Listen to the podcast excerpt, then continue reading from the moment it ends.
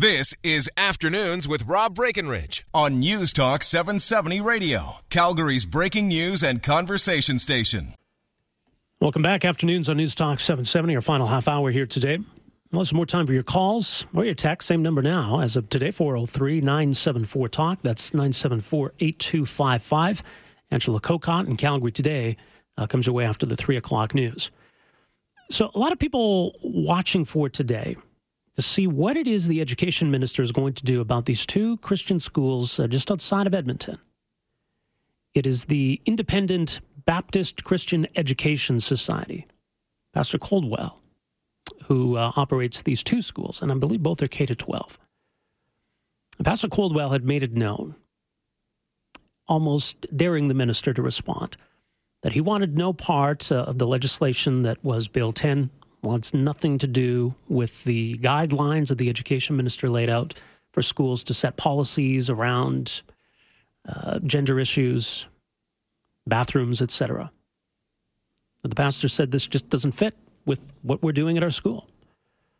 So, what was the education minister going to do about it? Was he going to cave? Was he going to impose this on the school?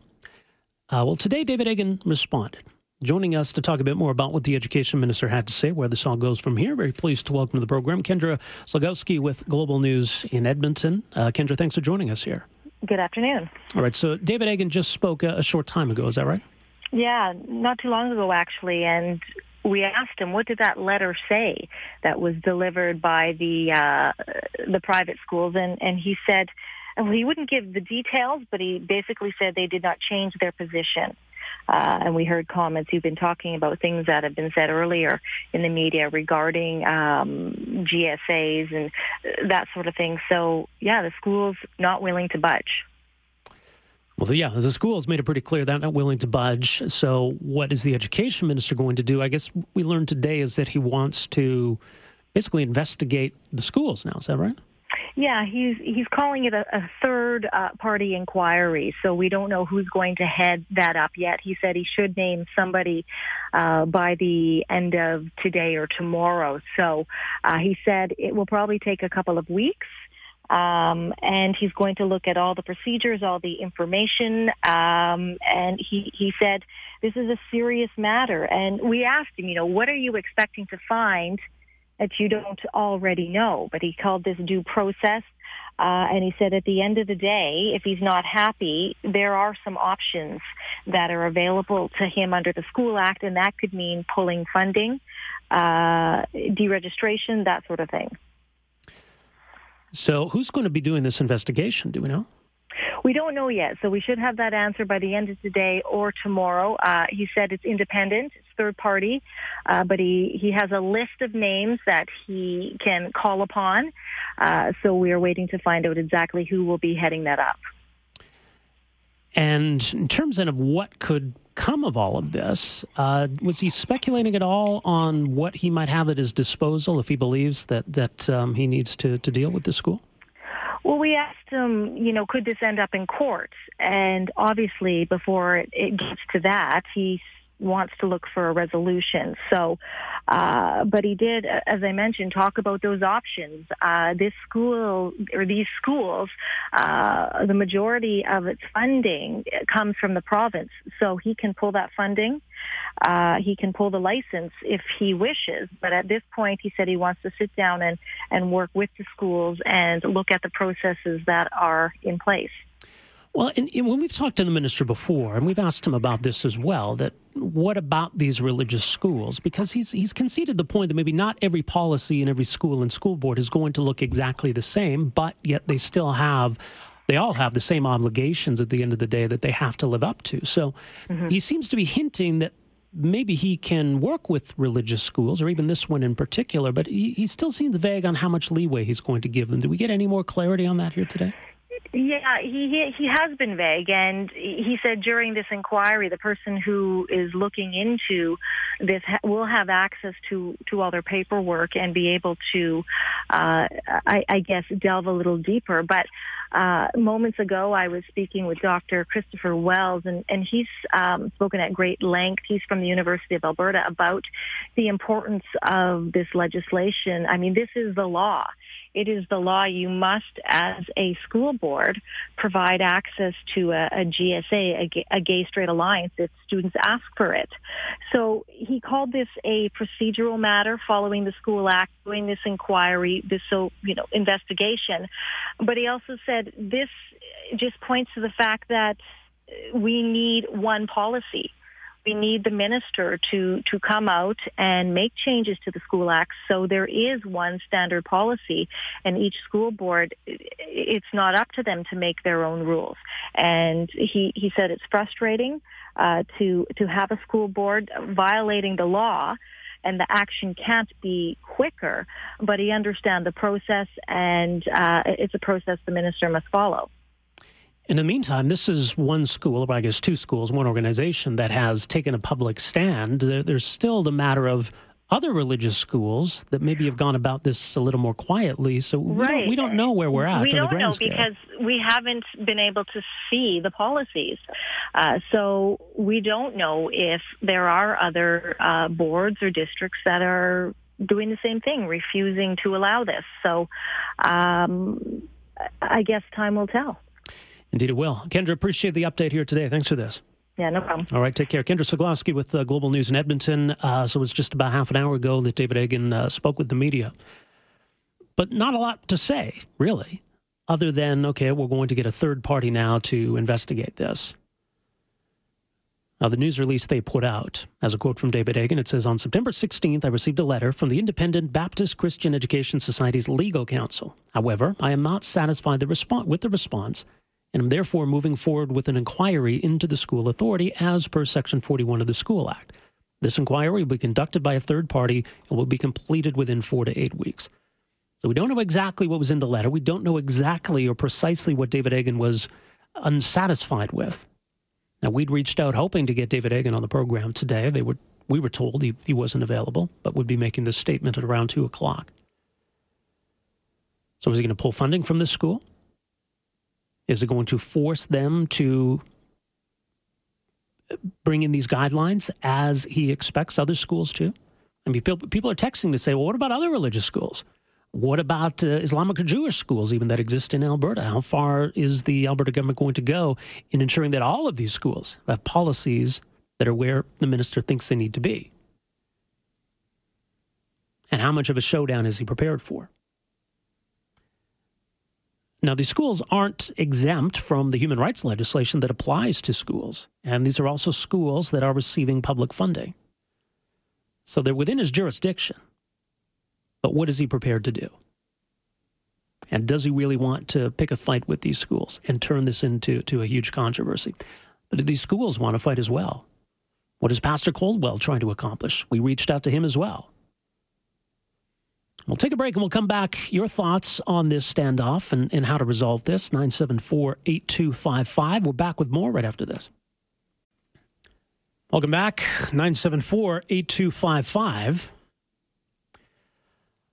Well, I you know I don't know where to come down on this one because I don't know what the school came back with. I don't know what was in that letter, and I'm, I also don't know how far the education minister is prepared to let religious schools go when it comes to uh, designing their guidelines.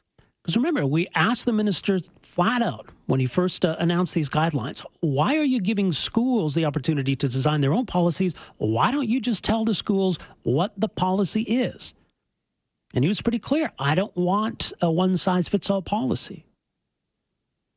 That there's some expectation that schools need to live up to, but they should have the opportunity to design their own policies. So obviously, then, inherent in that approach is some leeway that the policies are not all going to look the same.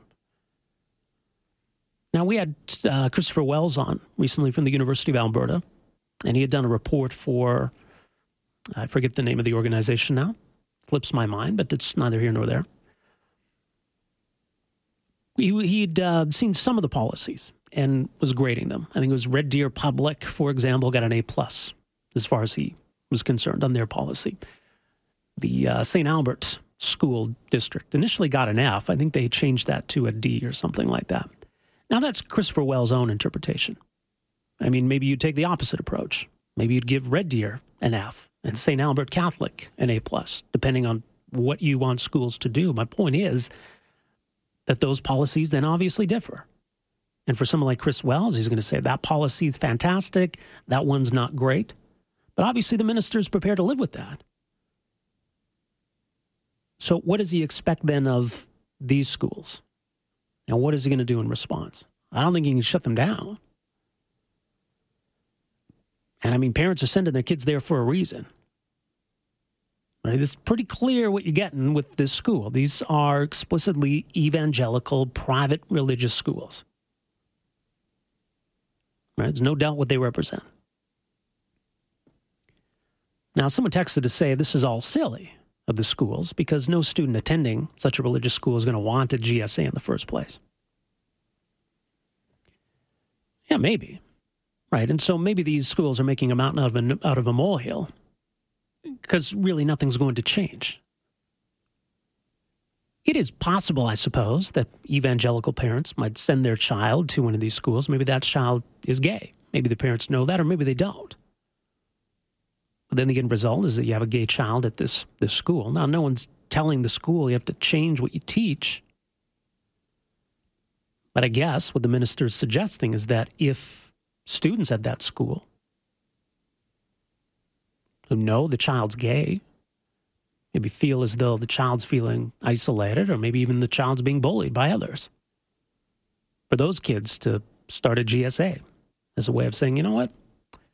We don't hate this kid. We don't think this kid deserves to be bullied.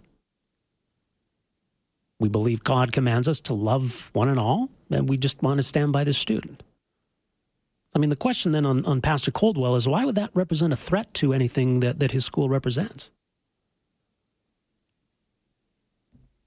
I'd, I'd certainly like to hear from him. As I say, we've reached out to him as well. They're not commenting. And it was a lawyer that drafted this letter. So it wasn't the pastor who even wrote the letter to the minister in the first place. Uh, let's see some of the text coming in here. It says if a facility wants or expects public funds, they must be 100% in line with public policy a discussion. If they want an exemption from the rules, then they have voluntarily opted out of public funding. On the other side of it, though, this one says, I'm with the pastor here. All this politicized gender identity crap is an anathema to religious schools. I'm not the least bit religious, but I'm fed up with the government trying to ram theirs or someone else's PC agenda down everyone's throats. I assume PC in that text stands for politically correct, but let's keep in mind here that it was the PCs, the progressive conservatives, who passed Bill 10 in the first place. So this is implementing legislation that was not passed by the New Democrats. Anyway, let's take another quick break here. We'll come back and uh, wind things down on a Monday afternoon. Uh, we can get some of your calls and your texts uh, on this issue. A lot we've talked about here today 403 974 8255. We're back after this. All right, welcome back. Some more text. This one says, ah, so the NDs could have just revoked Bill 10 and blamed the PCs. Maybe. I think the NDP supported it as well. That is the second version of it, but uh, that's neither here nor there. Uh, another one here says, uh, How does a law about GSAs make kids safer or better? Why not insist on tolerance and non bullying? Well, yeah, okay. I mean, that's what they're trying to do here. Says this that seems like a better objective. Legislating GSAs seems like demanding uh, blue Play Doh in all classrooms. Well, not really the same thing.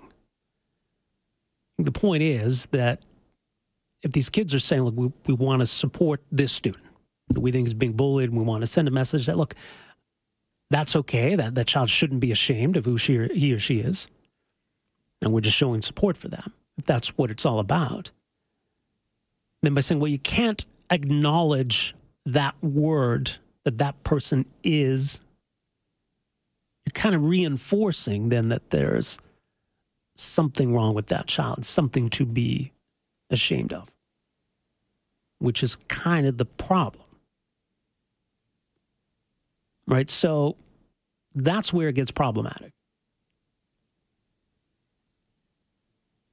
Uh, let's see, uh, 770. Er, I almost gave the wrong number. It's a new number today, 403 974 8255, which really is kind of the old number. But that's the new text number. So another text here says, uh, Are Muslim schools okay with the gay straight alliance? Well, people keep asking that. And we've not heard otherwise.